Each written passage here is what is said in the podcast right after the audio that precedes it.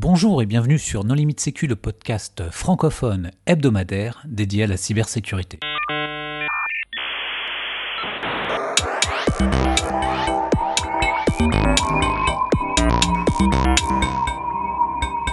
Alors aujourd'hui, un épisode sur l'histoire de la cryptographie avec euh, Hervé Lenning. Avant de commencer, je souhaiterais vous indiquer que nous sommes partenaires de la Nuit du Hack et à ce titre, nous allons vous faire gagner des places pour participer à cet événement. Alors pour jouer, c'est très simple. Il suffit d'écouter ce podcast, nous vous indiquerons un hashtag et la première personne à utiliser ce hashtag remportera la place. Alors Hervé, bonjour. Bonjour. Tu es l'auteur du livre L'univers des codes secrets de l'Antiquité à Internet, qui est paru aux éditions XL. Alors, est-ce que tu veux bien te présenter rapidement? Euh, Oui. je m'appelle Hervé Lenning, vous l'avez déjà dit. Euh, au départ, je suis mathématicien, essentiellement, et je suis tombé dans la cryptologie par, par passion, disons. Euh, je suis membre d'ARCSI, qui est donc l'association des réservistes du chiffre et de la de l'information, et je fais des conférences sur le sujet un peu partout en France et même à l'étranger. Merci Hervé. Les contributeurs No Limite Sécu aujourd'hui sont Nicolas Ruff. Bonjour. Marc-Frédéric Gomez. Bonjour. Christophe Renard. Bonjour. Et moi-même, Johan Hulot. Alors Hervé, euh, pour commencer, est-ce qu'on pourrait faire un peu de terminologie? Si on parlait de coder, décoder, décrypter, etc. Euh, oui, alors on parle de, plutôt de chiffrer.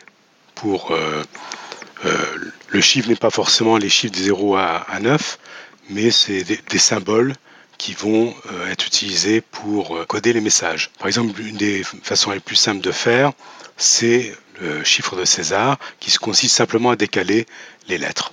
Hein, donc le A, par exemple, va décaler de 4 pour donner D, B, E, etc. Euh, après, on parle, si vous connaissez le moyen de chiffrement, on parle de déchiffrer. Et si vous ne connaissez pas et que vous arrivez à trouver le sens du message, on parle de décrypter. Ça, c'est les mots importants. il paraît que nos amis belges ne sont pas tout à fait d'accord avec cette terminologie, mais comme on est uniquement entre français ce soir, euh, on va, on va s'en tenir là. Ah, pourquoi, pourquoi tu peux, tu peux expliciter, Nicolas? Non, parce qu'en France, euh, enfin, les, puristes tiennent absolument à, faire cette différence entre déchiffrer, décrypter, etc. Mais apparemment, euh, en, Belgique, ils n'ont pas la chance d'avoir la commission de terminologie et ils utilisent un peu les, termes. Enfin, si, Xavier était là ce soir, il t'en parlerait mieux que moi. Ça vient en fait du monde anglo-saxon qui n'utilise pas les mêmes, les mêmes, euh, la même terminologie. Mais moi, j'ai utilisé la terminologie de l'armée pour pas pour pas avoir d'ennui avec l'ARCSI par exemple. Mais euh, si on dit si on dit déchiffrer à la place de décrypter, c'est pas bien grave tout de même. Il faut noter qu'on est souvent un peu plus précis en français dans le domaine qu'on l'est en anglais, puisque en anglais on trouve euh, fréquemment ou encrypte pour désigner n'importe quelle transformation cryptographique, que ce soit une signature, une, un calcul d'authenticité ou un chiffrement. Euh, donc profitons-en, on a un vocabulaire plus. Enfin, ce, qui est, grave, c'est que dans le monde, dans l'entreprise, euh, malheureusement, on est à 90% sur décrypter à chaque fois. Hein. Dès qu'on, même avec des gens qui font soi-disant de, du chiffrement et du déchiffrement, qui font des certificats, qui devraient normalement maîtriser le vocabulaire, euh, encore aujourd'hui, on se bat pour dire on déchiffre, on ne décrypte pas. Mais bon. On, on décrypte quand on ne connaît pas le chiffre. Alors, l'usage de la crypto, ça a commencé quand? Oh, ça remonte à la nuit des temps. Hein. On il y a déjà des exemples euh, dans Homère de messages cachés hein, plutôt que de crypto. Enfin, c'est tout de même le sens de crypto, hein, c'est caché. Homère parle déjà de, messages cachés. C'est d'ailleurs c'était une histoire assez perverse parce que je ne sais plus qui donne un, un message caché à une personne pour aller voir une autre. Et ce, ce message veut dire en gros tuez-le. Donc c'est pas très sympa tout de même. Est-ce que c'est de la, cryptographie ou de la stéganographie, puisqu'on n'a pas utilisé le mot encore, mais la, confusion est fréquente Oui, alors stéganographie, c'est la méthode qui consiste à cacher qu'il y a un message. Par exemple, les, les, langues, les encres sympathiques, euh, des tas d'autres procédés, les microfilms plus récemment. Et la cryptographie, en général, on voit qu'il y a un message, mais on ne sait pas ce qu'il veut dire. On peut aussi mélanger les deux, c'est encore plus astucieux. Alors les méthodes de l'Antiquité, les plus anciennes, c'est plutôt de la ségonographie en général. Mais alors, à partir de, quel moment euh, les, des vrais procédés euh, cryptographiques ont commencé à exister? Parce que je sais pas, moi j'ai lu le Da Vinci Code, il y avait déjà de la crypto à la Renaissance Oui, oui, bien entendu. Le, premier cas qui est rapporté, c'est Jules César, dans Suétone, qui, qui, avec le décalage. Après, on a fait des méthodes de substitution alphabétique. On parle d'alphabet chiffré, c'est-à-dire le A, on le remplace par un symbole bizarre, le B par un autre, etc. Et euh, à la Renaissance, euh, là, c'était un peu, ça ne marchait plus trop ces méthodes-là. Donc, on a pris des, méthodes, les mêmes substitutions, mais par exemple, comme le E est très fréquent, qu'on arrivait vite à repérer le E dans message assez long, on le chiffrait par plusieurs symboles différents. On parle de code de chiffres homophoniques. Et là, tous les chiffres de la Renaissance, euh, qu'utilisait Marie Stuart par exemple, qui en a perdu la tête, euh, c'est ce genre de choses. J'ai cru comprendre qu'à la Renaissance et jusqu'au XXe siècle, on distinguait les codes et les chiffres, où d'un côté on avait euh, des mots-clés convenus qui se substituaient, ou des, symboles convenus qui se substituaient au sens réel, et de l'autre une méthode euh, quasi algorithmique de transformation des, caractères ou des séquences de caractères. Ah bah c'est toujours un peu algorithmique, hein. il y a toujours une méthode quand on substitue des, des lettres par des, chiffres, des symboles, en fait, ça veut dire. Euh, c'est tout de même un algorithme. Les, chiffres les premiers chiffres à clé datent de la Renaissance, mais ont été très peu utilisés. Les, chiffres dont je parle là, il n'y a pas de clé, en fait. Euh, où la clé, c'est euh, ne, peut pas bouger. Hein, vous avez votre alphabet chiffré, le A est remplacé par je ne sais quel symbole cabalistique, et ça ne bouge plus. Donc ça veut dire que quand vous les trouvez, c'est fini, vous ne pouvez plus les changer.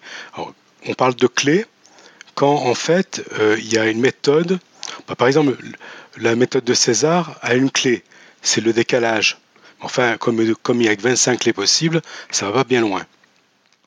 Et après, on a trouvé euh, un diplôme de la Renaissance, Blaise de Visionnaire, a trouvé une méthode à clé, c'est la première, euh, enfin la première, la première qui a été utilisée, pas beaucoup à son époque, mais après, qui consiste à faire un décalage différent suivant la lettre. Et c'est repéré, alors ça peut être repéré par euh, une liste de chiffres, qui est je décale de 1, puis de 2, puis de 3, puis de 4 consécutivement et je recommence. On peut regrouper ça avec un mot, c'est plus facile. Avant, il n'y avait, pas il avait pas vraiment de clé. Enfin, il y a une clé unique, donc c'est plus une clé. L'important, c'est de pouvoir changer, changer la clé. Est-ce que ces systèmes ont été cryptanalysés Enfin, je veux dire, est-ce qu'il y a eu des cas dans, dans l'histoire jusqu'à la Renaissance, on va dire, où euh, un ennemi a réussi à analyser un, un, de ces systèmes et à le casser avec succès, sans parler de trahison, etc. Parce que bien, bien entendu, il y, a des, il y en a plein. Je parlais de, du Marie Stuart qui a été décapité parce qu'on a décrypté ses, euh, ses messages. Mais il y a des tas d'autres, des tas d'autres cas. Alors le premier, avoir trouvé une méthode, euh, en fait il y a deux grandes méthodes. La première méthode, c'est la méthode des fréquences. On repère le E en gros, hein, puisque le E est la, lettre la plus fréquente en français. Dans toutes les langues, il y a une lettre plus fréquente que les autres. Après, il y en a d'autres. le E, vous le repérez, c'est que le message euh, euh, a une quarantaine de caractères. Vous repérez le E normalement sauf évidemment si, si c'est fait pour éviter le, comme dans la disparition de, de Pérec. Mais ça, c'est vicieux. En général, ça marche. Alors, on a cette méthode qui a été trouvée par Al-Kindi, enfin, du moins Al-Kindi en parle, donc vers l'an 800. Peut-être que c'était trouvé avant, parce que c'est pas bien compliqué. Donc, il y a le E plus, plus, le plus fréquent, et les suivants, après, c'est A-S-A-I-N-T-U-R-L-O. Et c'est pour ça qu'on parle de Saint Turlot, qui est le saint patron des cryptologues, qui est considéré comme saint patron des cryptologues. Ce qui est, cocasse, et en plus il existe. C'est un saint breton, je ne sais plus quelle est sa date de, fête, mais il existe. Bon, alors c'est la première méthode. Alors ça, avec ça, il faut vraiment des textes très longs pour tout décrypter. Hein. Et une autre méthode qui est la méthode du mot probable. On se doute que tel mot va être présent, et on le cherche. comme autre exemple, pour parler d'exemple de, décryptement, il y a un exemple de, sans parler de Marie Stuart, il y a un autre exemple très célèbre qui est euh, du temps de un peu après la Renaissance, en 1626. C'est la prise de Réalmont, une place protestante. Le prince de Condé était venu l'assiéger et ils prennent un messager qui sort de la citadelle il est porteur d'un message incompréhensible. On fait venir un jeune mathématicien du coin. Déjà, les mathématiques étaient importantes là, dans cette question, qui s'appelle, qui aura qui laissera son nom, c'est Rossignol, et euh, il, le décrypte sans, il le décrypte sans trop de problèmes. Le message dit que la ville est à court de munitions et devra se rendre si personne ne vient l'aider ou vient lui passer des munitions. Alors, le, prince de Condé, qui est le général qui assiège la, ville, est assez intelligent. Il, envoie le message décrypté à la ville en lui, propose, en lui proposant de se rendre, et bien entendu, la ville se rend. Donc c'est en plus non seulement un exemple de décryptement qui a compté, et en plus c'est un des exemples où l'arme du chiffre a remporté une victoire elle toute seule sans qu'un coup de feu soit tiré. C'est un autre exemple intéressant aussi parce que ça, nous introduit la famille Rossignol qui se sont succédés de père en fils, enfin sur trois générations, euh, pour conseiller bah, successivement euh, le cardinal de Richelieu, euh, Mazarin et puis Louis XIV, sans, avoir eu une transmission très très large de leur technique, où en fait la, la cryptanalyse est un secret qui est transmis dans une enfin dans un cercle très restreint et euh, qui probablement a été perdu plusieurs fois dans l'histoire, parce qu'on parle aussi de l'école de cryptanalyse de Venise euh, à la Renaissance, et on n'en a plus rien aujourd'hui alors qu'on sait qu'il y a des gens qui déchiffraient des messages, qui décryptaient des messages d'ailleurs, euh, avec, avec une grande efficacité. Oui, là, celui dont je vous parle, c'est Antoine de Rossignol, c'est l'aîné, qui a donc travaillé d'abord pour le prince de Condé, devant Réalmont, et puis après il a récidivé ça, je crois, l'année ou deux ans après, avec Richelieu, euh, devant euh, La Rochelle, et il a, il a révolutionné le, le chiffre. Alors il n'a pas créé un chiffre à clé, ce qui est une faiblesse, c'est-à-dire quand il n'y a pas de clé, c'est très sensible à l'espionnage de toute façon. Mais au lieu de chiffrer des, lettres, il a chiffré des, lettres, des syllabes, des mots, etc. Et là, il a utilisé vraiment du chiffre. C'est-à-dire, c'est des noms, c'est des, chiffres comme 41, 50, enfin des nombres. Euh, là, il avait trouvé un mot probable, mais autrement, j'ai vu pas mal de, manuscrits euh, de, chiffrés de l'époque. Et effectivement, euh, bien, souvent, euh, si vous savez de, dans quelle langue c'est écrit, parce que ça c'est important, de, de, quoi, de quel est le sujet. En général, dans ce genre de chiffre, vous savez le décrypter. Hein, puisque si vous connaissez le sujet, par exemple, je suppose que Rossignol devant Réalmont s'est dit je vais chercher des choses du genre munitions, canons, mousquetons, des choses de ce genre-là. Donc on les cherche ça fait des répétitions un peu spéciales. À partir de ces, on cherche s'il y a des mots qui correspondent. Si on les trouve, on voit les correspondances et on arrive à tout décrypter. Est-ce qu'à contrario, il y a des chiffres de cette époque qui ont résisté à toute tentative de cryptanalyse? Alors, euh, il y a un, fameux manuscrit, mais on ne sait pas s'il est chiffré ou si c'est, c'est un fake total. C'est le manuscrit de Voynich, qui est très beau à part ça. Hein, qui, il y a des, il y a des dessins magnifiques. Et celui-là, on n'a jamais su ce qu'il voulait dire. Seulement, alors il y a peut-être plusieurs possibles.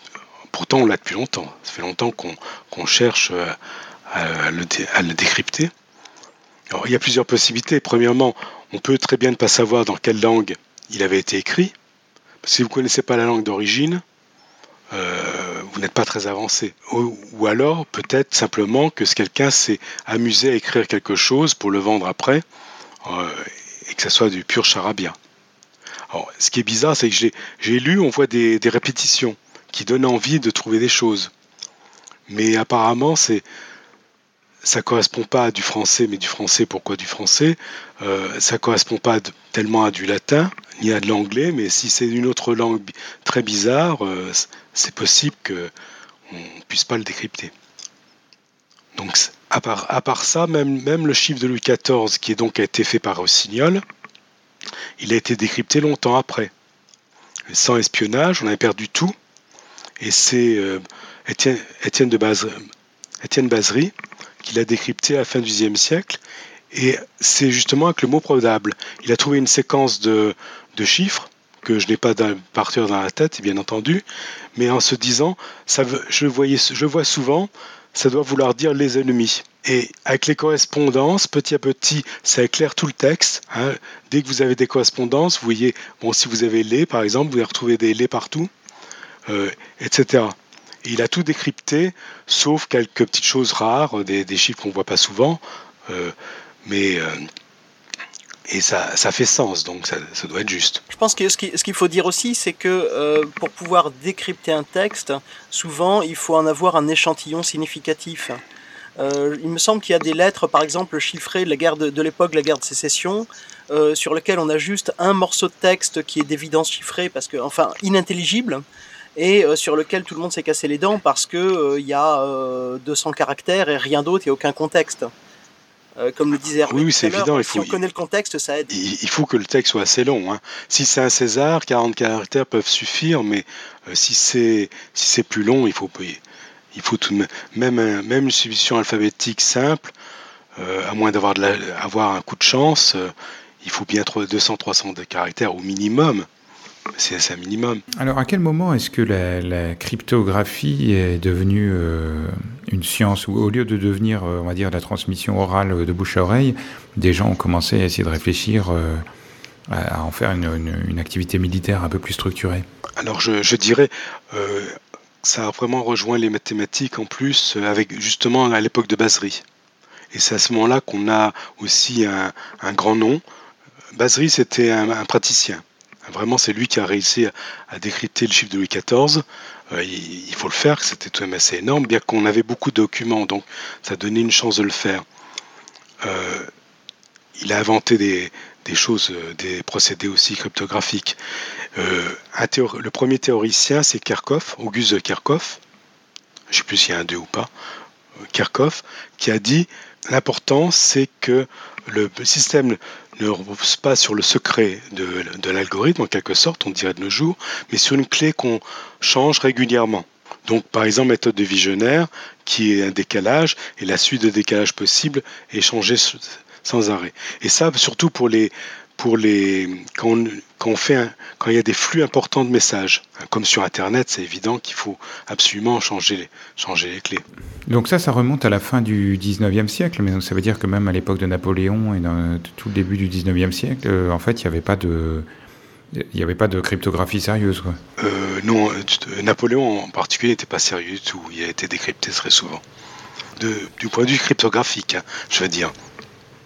Euh, autrement, euh, les généraux de Napoléon utilisaient des chiffres du, genre euh, le grand chiffre de Louis XIV.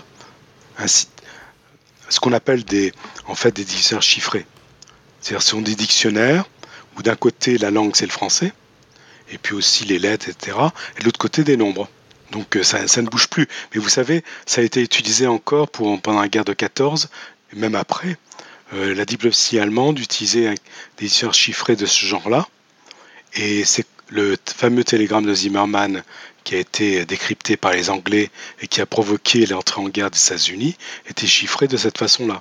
Or, il y a toute une histoire derrière ça, euh, qui, est, étonnante parce que ces, en fait, les, Anglais l'ont trouvé non pas en espionnant les Allemands, mais en espionnant les, Américains. Parce que les Américains, pour euh, féliciter, pour parler de paix, avaient autorisé les Allemands à passer par leur réseau. Et les Allemands avaient donc écrit à leur ambassade.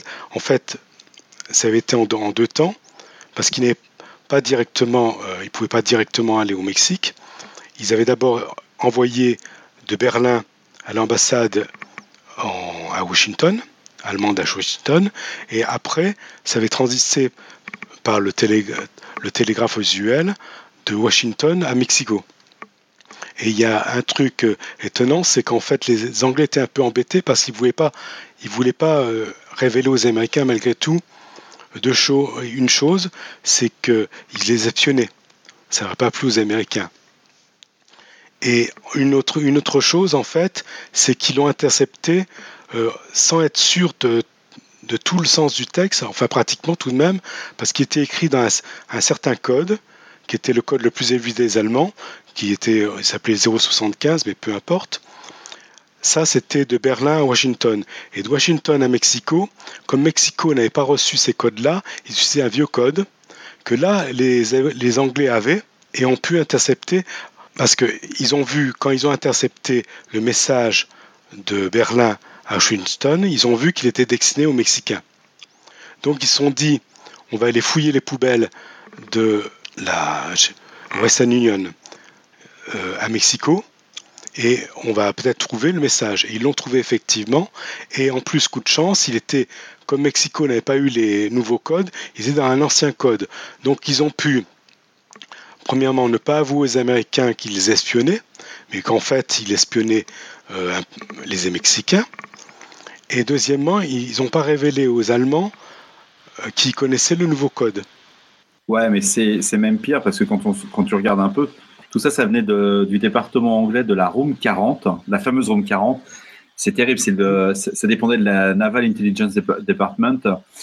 Et où c'est euh, hyper cool, quoi, hyper cool. C'est que c'est les Russes qui avaient coulé un bâtiment euh, allemand en mer Baltique et ils avaient récupéré les codes déjà en 1914. Oui, oui, euh, ils ont respecté ces codes, mais là, ce code-là, c'est pas celui-là. Celui-là, c'est le code de la marine, et moi, je parle du code de, euh, la diplomatie. Mais il l'avait trouvé autre, autre part, c'est euh, en Perse, sur un, diplomate allemand qui était, là, qui s'appelle Willem Vasmus. et qui avait le fameux code 13040 de la diplomatie, et il a été récupéré là. Ce qui est étonnant, c'est que Vasmus n'a pas signalé à ses autorités qu'il s'était fait voler le code.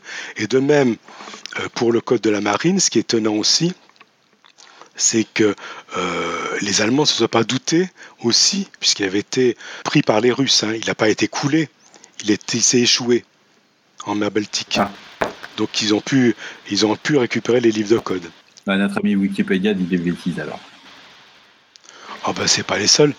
Ben, il faut lire mon livre à ce moment-là. Mais c'est pour ça que tu es là ce soir et que nous espérons que nous allons pouvoir gagner un livre. Non, c'est pas un livre à gagner.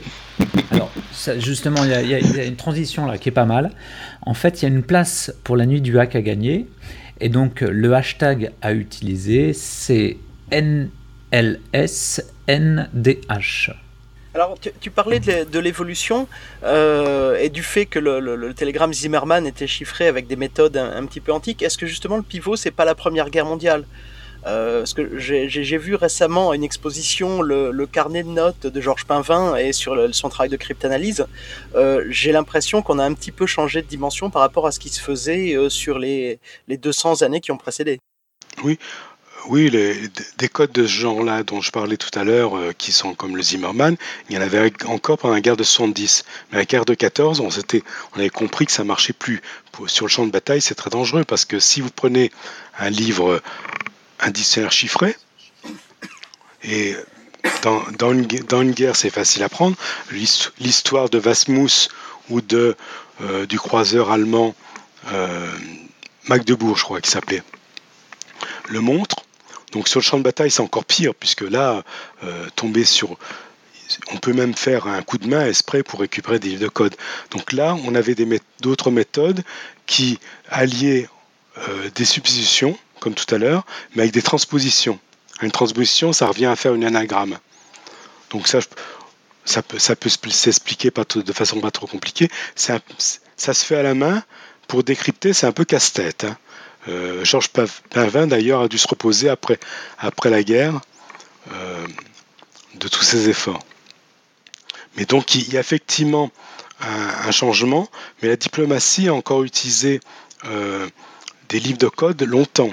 Hein, j'en ai, un que je pourrais, on peut-être, je sais pas si on l'aura à la nuit du hack, j'en sais, sais rien, mais qui était utilisé par la diplomatie française après la Seconde Guerre mondiale. C'est-à-dire que les, diplomates avaient du retard sur les militaires en termes de, de techniques euh, cryptographiques euh, Oui, parce qu'en fait, ils, craignaient moins l'espionnage que les militaires. Mais en fait, on peut tout de même faire prendre ces livres de code. Donc c'était un peu dangereux. Oui, ils étaient en retard. Et maintenant, je dirais même que maintenant c'est encore plus extraordinaire. Ils sont persuadés que le chiffre n'existe plus j'ai rencontré des diplomates, ils pensent que c'est plus crypté, mais en fait, c'est, ça se voit plus, c'est dans l'ordinateur. Si, il y a une très bonne BD qui s'appelle euh, Quai d'Orsay, où euh, effectivement tu vois encore l'officier du chiffre qui vient remettre au ministre des Affaires étrangères les résultats des votes de l'ONU, etc., alors qu'il les a déjà lus sur Twitter une heure avant. C'est passé par la voie diplomatique officielle, chiffrée je, crois que ça fait partie, c'est un, débat qui est d'actualité. Euh, la, facilité qu'il y a à mettre en œuvre le chiffrement euh, est resté un problème. J'ai cru comprendre que l'innovation chez les Américains après la Première Guerre mondiale, ça avait été d'avoir des officiers du chiffre qui ne laissent plus les officiers normaux faire leur propre chiffrement euh, pour éviter les fausses manipulations, euh, les messages qui sont indéchiffrables, les réutilisations de code, etc. Ah oui, il y a des anecdotes amusantes là-dessus. Pendant la guerre de sécession, euh, les, sudistes utilisaient un chiffre de visionnaire. ce qui est étonnant, c'est qu'ils ont utilisé euh, trois clés dans toute la guerre, et qui a duré pas mal d'années. Mais euh, si on, dans le chiffre de visionnaire, si on se trompe en, chiffrant, ça ne veut plus rien dire du tout à moins d'être très malin et qu'on comprenne que la personne a, tout décalé d'une lettre ou deux, ça ne suffit plus rien du tout. Et il y a un, général comme ça qui a reçu un, message. Moi, je dis général et peut-être commandant. Et il ne comprend rien.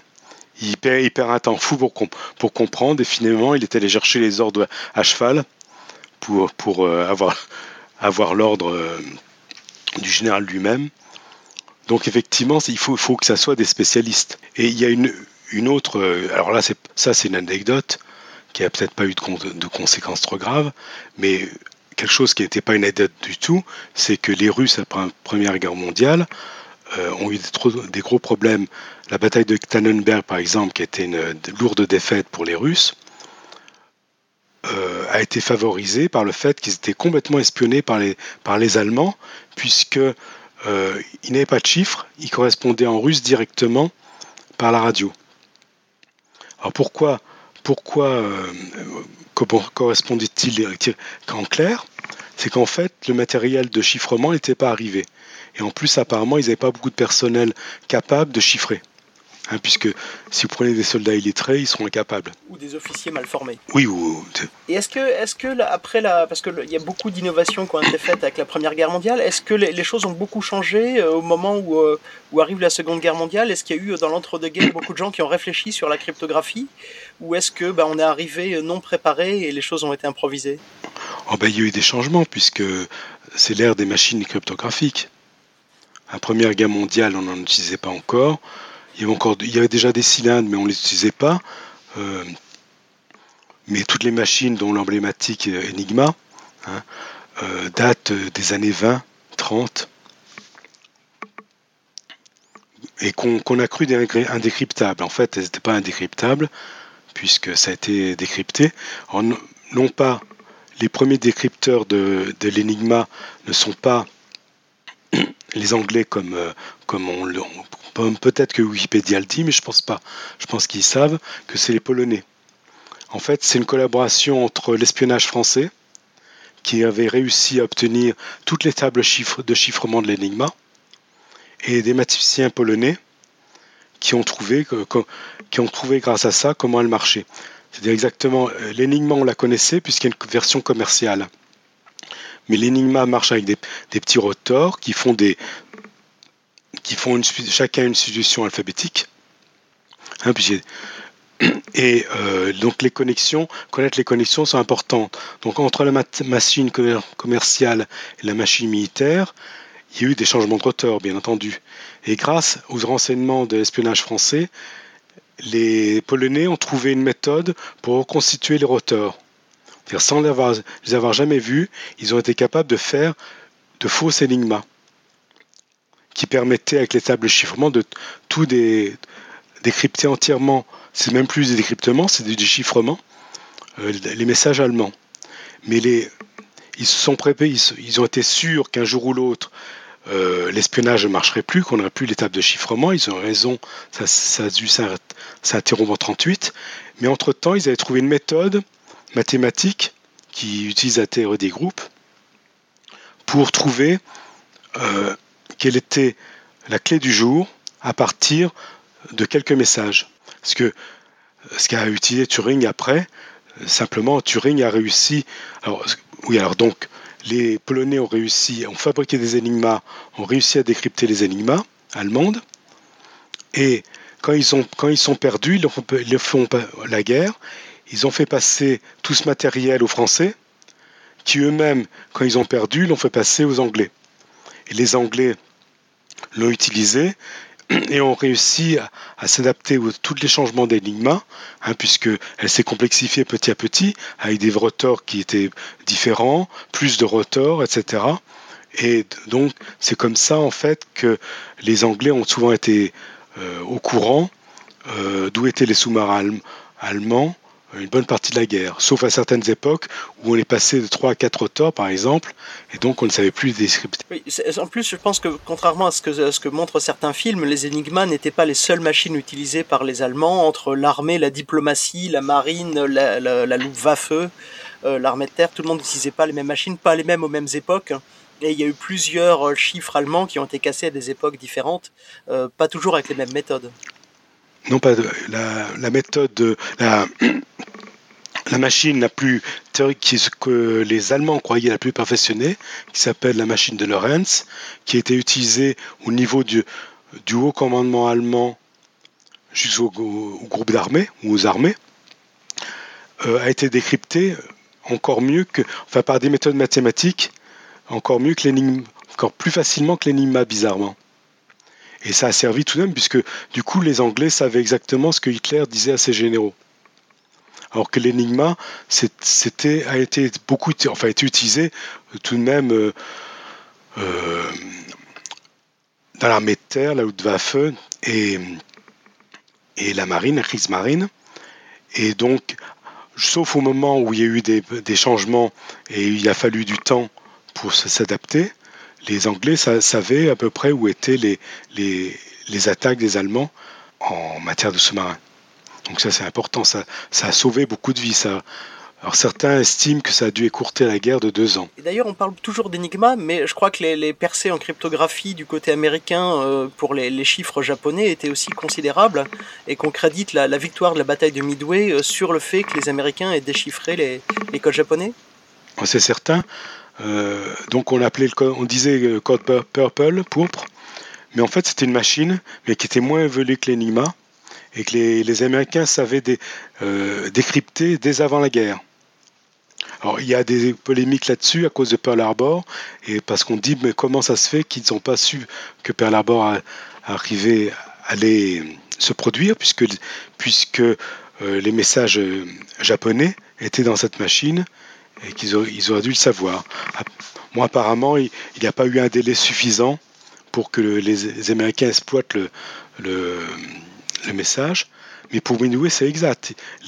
Alors, ce qui est bizarre, c'est que vous voyez encore des gens. Alors, comme, comme les livres d'histoire ont été écrits avant qu'on sache, euh, parce qu'il y a un secret défense qui reste sur 50 ans, avant qu'on sache que les Américains décryptaient, on va vous dire que Midway, c'est un, magnifique hasard. Les Allemands, les Allemands, les Américains sont partis avec une patrouille d'avions torpilleurs, et par hasard, ils sont tombés sur la flotte japonaise. Enfin, ils savaient à peu près où elle était tout de même. Évidemment, il fallait encore la trouver, puisqu'il y a de l'espace dans la mer. Euh, et vous trouvez des livres d'histoire qui disent les meilleurs... Euh, qui parlent de, coups de chance, euh, etc alors que c'était pas un coup de chance. Mais ça s'est produit avec, euh, on parlait de Georges Pavin tout à l'heure, avec Georges Pavin, à la fin de la guerre de, 14-18, en mars 18, les Allemands étaient sur l'offensive, surtout qu'ils savaient que les Américains arrivaient, ils voulaient gagner avant. Et ils poussaient les offensives l'une après l'autre, qui étaient victorieuses. Et avant ces offensives, tout de même, ils avaient été très prudents. Ils devaient se douter un peu qu'ils étaient un peu décryptés. Ils avaient changé de, de chiffrement. Et donc il y a eu l'effet de surprise. Après, ils ont été décryptés à nouveau et euh, l'effet de surprise a été perdu. Et ils avaient prévu le coup apparemment, ils ont, ils ont encore changé de chiffrement. Et Georges Pavin a réussi à suivre l'histoire en 2-3 jours et décrypter la, future euh, attaque. Et quand on sait euh, où, où va se produire l'attaque, on peut se retirer un petit peu en laissant un petit cordon et préparer de grosses réserves pour faire une bonne surprise à l'ennemi. Donc euh, la, victoire finale n'était pas, pas un coup de chance ou je ne sais quoi. Enfin, c'était tout de même aussi du haut, du chiffre. Pas qu'à ça, bien entendu, il faut encore se battre, mais euh, le chiffre a beaucoup, a beaucoup aidé. Toujours sur la Seconde Guerre mondiale, les Américains sont très fiers de leurs machines à chiffrer et euh, encore aujourd'hui euh, expliquent qu'elles n'ont jamais été cassées. Est-ce que ça veut dire que, le, que les Allemands, les Japonais n'avaient pas de, cryptanalystes compétents et n'ont jamais cassé les chiffres américains? C'est faux la M209 par exemple, qui était une, qui est une machine. Euh, les Allemands, on sait euh, qu'en 1943, les Allemands arrivaient à la décrypter en 2-3 heures s'ils avaient suffisamment de messages. Ça dépend du nom de message. Donc, euh, je ne sais pas pour toutes les machines, mais apparemment, les, Allemands ont su décrypter un certain nombre de, un certain nombre de machines. Donc finalement, il y a eu énormément de... Il y a des choses qu'ils n'ont pas su décrypter tout de même. Hein. Ils avaient une méthode de communication vocale qui, euh, je crois, s'appelait Sixalis, qu'apparemment les Allemands n'ont jamais, jamais su décrypter. C'est assez étonnant de, voir avec le recul qu'on a aujourd'hui que euh, chacun des côtés arrivait à lire énormément d'échanges de celui d'en face. Oui, oui. Et ça, ça a continué euh, avec les guerres d'Indochine et du Vietnam. C'est pareil. on pourrait se dire que les, le Viet Minh ou Viet Cong après étant techniquement beaucoup plus faible, ne devait jamais arriver à décrypter les messages des Français au départ et des Américains après, mais on a la preuve qu'ils savaient le faire. Pas toujours, mais c'était plus équilibré qu'on aurait pensé que ça devait être. Euh, pour, la première, guerre, celle d'Indochine, le, Viet Minh utilisait une méthode de visionnaire. c'est un peu pénible à la main, hein, mais il n'y a pas de machine à l'époque. Et euh, donc les Français ont su parfois la, décrypter. Et les Français euh, utilisaient souvent euh, des méthodes pas très, professionnelles qu'on appelle de camouflage.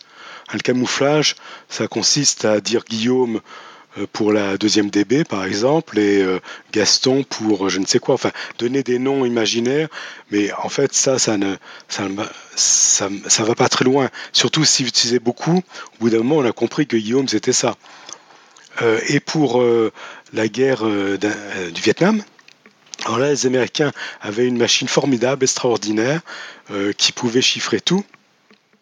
Elle avait juste un défaut. Elle tombait en panne avec l'humidité.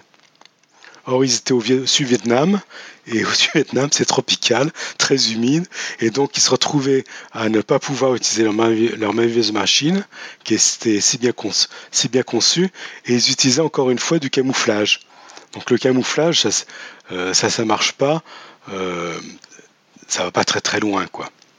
Donc le Viet le Cong, je veux dire, a souvent été réussi à les, décrypter, alors qu'on aurait pu penser que vu la technicité des Américains, ils auraient pu concevoir des machines inviolables. Mais après, il y a des problèmes opérationnels qui se posent et qui font que voilà, quand, euh, quand c'est humide et quand euh, c'est boueux, bah, les rotors se bloquent, euh, de ce qu'on veut. Quoi. Je crois que c'était plus un rotor, ça devait être purement électronique à l'époque. C'était plus des rotors, oui. C'était électronique. Mais, ça, mais électronique aussi, ça n'aime pas essayer. Enfin, peut-être les ordinateurs maintenant, mais utiliser un moteur, un, un ordinateur dans un, un environnement très très humide, il faut tout de même qu'il soit costaud pour que ça marche. Après, il faut taper dessus avec des gants. Mais euh, qu'est-ce qu'elles sont devenues toutes ces énigmas? Parce que moi j'ai lu, et je ne sais pas si c'était très fiable, que euh, les Alliés en fait les avaient assez généreusement, on avait saisi beaucoup aux Allemands et les avaient distribués, en particulier quand ils décolonisaient, et que les Anglais avaient par exemple offert des énigmas aux Indiens pour sécuriser leur communication, euh, alors que bon, le, mécanisme, le fait que le mécanisme était cassé n'a été connu que dans les années 90. 74 euh, 74. Non, effectivement, c'est là où on peut parler vraiment de l'intelligence britannique, c'est qu'ils ont effectivement récupéré comme butin de guerre des milliers d'énigmas. Ils, les ont donnés à certains gouvernements. Je crois même qu'ils en ont vendu euh, en disant que c'était totalement indécryptable. Mais c'est bon. bon. ça, c'est assez classique tout de même.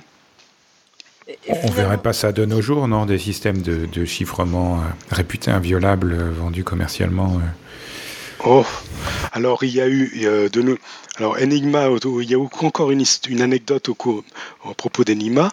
Vous connaissez le Unix, je suppose. et le, la, le fameux crypt. Le crypt, voilà, j'avais pas trouvé le, comment crypt était justement énigma par derrière et personne n'a personne n'a rien dit, personne n'a rien n'avait fait remarquer ça. Ceux qui l'ont ceux qui l'ont remarqué l'ont utilisé euh, et c'était utilisé donc par des laboratoires de recherche, des choses des choses comme ça. La, NSA, en rigole encore. C'est qui l'avait introduit. C'est oui, bah, ils ont beaucoup d'occasions pour rire. Ça, non? Comment? Je, crois que c'est Maurice qui, à l'époque, travaillait à la NSA, qui a introduit la dérivation de mot de passe ah, sous Unix. Hein. Ah, c'est possible. Euh, J'avais entendu que c'était un étudiant, mais peut-être que c'était peut-être plus. Euh, Alors, pour les gens qui ne connaissent pas très bien Unix euh, et Crypt, est-ce que vous pouvez expliciter Unix, c'est un système d'exploitation. Non, non, mais le, euh, fait de, de, de, de récupérer. Euh, ah ben, on a fait, euh, on peut faire un logiciel simulant Enigma. C'est très facile, il en existe. On peut en trouver sur Internet. Vous tapez Enigma, vous allez trouver Enigma. Et Crypt, en fait, c'était, c'est en gros, c'est ce genre de, logiciel. Un peu moins joli parce que euh, les énigmas que vous trouvez euh, sur Internet, vous avez vraiment l'image de l'énigma, il y a le son de l'énigma avec les bruits. Euh, mais donc, bien entendu, on sait décrypter. On sait décrypter ça. Je pense même qu'il y a peut-être des logiciels qui, décryptent, qui vous décryptent ça pour vous. Si, si le message est assez long, bien entendu. Je ne sais pas combien, combien, combien il fallait de messages à Turing pour décrypter, mais une bonne centaine tout de même. Hein. Tant qu'il n'y avait pas assez, euh, on ne peut pas décrypter. Et, à partir de quand est-ce qu'on a finalement laissé tomber des méthodes de chiffrement qui soient des transformations alphabétiques pour passer sur des choses qui soient euh, du binaire et qui soient en fait la cryptographie moderne qui euh, s'utilise uniquement sur les ordinateurs, qu'on fait plus du tout à la main ou avec des machines? Bah, C'est avec les ordinateurs. Hein. Alors c'est tout de même des substitutions, hein, c'est tout de même le même genre de choses. Simplement, au lieu d'avoir un alphabet euh, de 26 lettres, vous avez un alphabet de deux lettres, 0 et 1. Donc c'est à, peu près après. Enfin, il a fallu les, ordinateurs. Hein. Donc les méthodes, parce qu'il c'est le téléphone rouge par exemple qui a eu beaucoup de succès. La, la méthode peut s'expliquer à partir de la méthode de Visionnaire simplement, euh, alors euh, la méthode visionnaire, elle est cassable. Plus la clé est courte par rapport au message, et plus c'est cassable. Plus le message est long par rapport à la clé, plus il est difficile à décrypter. Alors l'idée donc qu'a eu euh, un Américain s'appelait Moborn, c'est de dire, ben voilà, il faut une clé aussi longue. C'est peut-être Vernam qui a eu cette idée un peu avant, en 1917. Et l'idée de le Mauborn, lui, il a dit Ah, mais non, ça ne suffit pas qu'elle soit longue, il faut qu'elle soit aléatoire. Donc, une clé longue et aléatoire, c'est ce qu'on appelle le masque jetable en français. C'est en américain, c'est One Time Pad. Et ça a été démontré indécryptable par Shannon en 49. Alors, le masque jetable, ça fait une transition vers euh, le téléphone rouge. Tu peux nous en dire plus? Oui, alors pour le téléphone rouge, d'abord, c'est presque l'ère de l'informatique, donc tout vient des 0 et des 1. Donc les messages sont écrits comme sur un alphabet qui est uniquement composé de ces deux lettres, et c'est effectivement exactement le masque jetable, c'est-à-dire le message va être une suite de 0 et 1, la clé c'est une suite aléatoire de 0 et 1 pareil, de même longueur, et on ajoute les deux, un bit à bit. Donc c'est très simple de, fonctionnement. La difficulté, c'est la création des clés aléatoires et la transmission.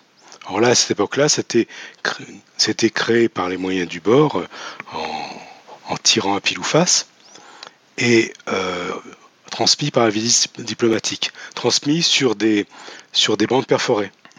Donc en fait, la, machine avait une bande perforée qui était le, le, message, une bande perforée qui est la clé. Les deux sont mariés, on imagine ça facilement. Et ça fait le téléphone rouge, qui n'était pas un téléphone à l'époque. Maintenant, on a des méthodes pour que ça soit vraiment un téléphone. C'était un téléscripteur, simplement. Mais c'est, ça a été prouvé indécryptable. Si c'est vraiment aléatoire, bien entendu. Et cette méthode a été utilisée aussi par des espions. La, difficulté, c'est effectivement de le faire à la main. Alors là, ils le font, on revient à un alphabet ou avec des chiffres.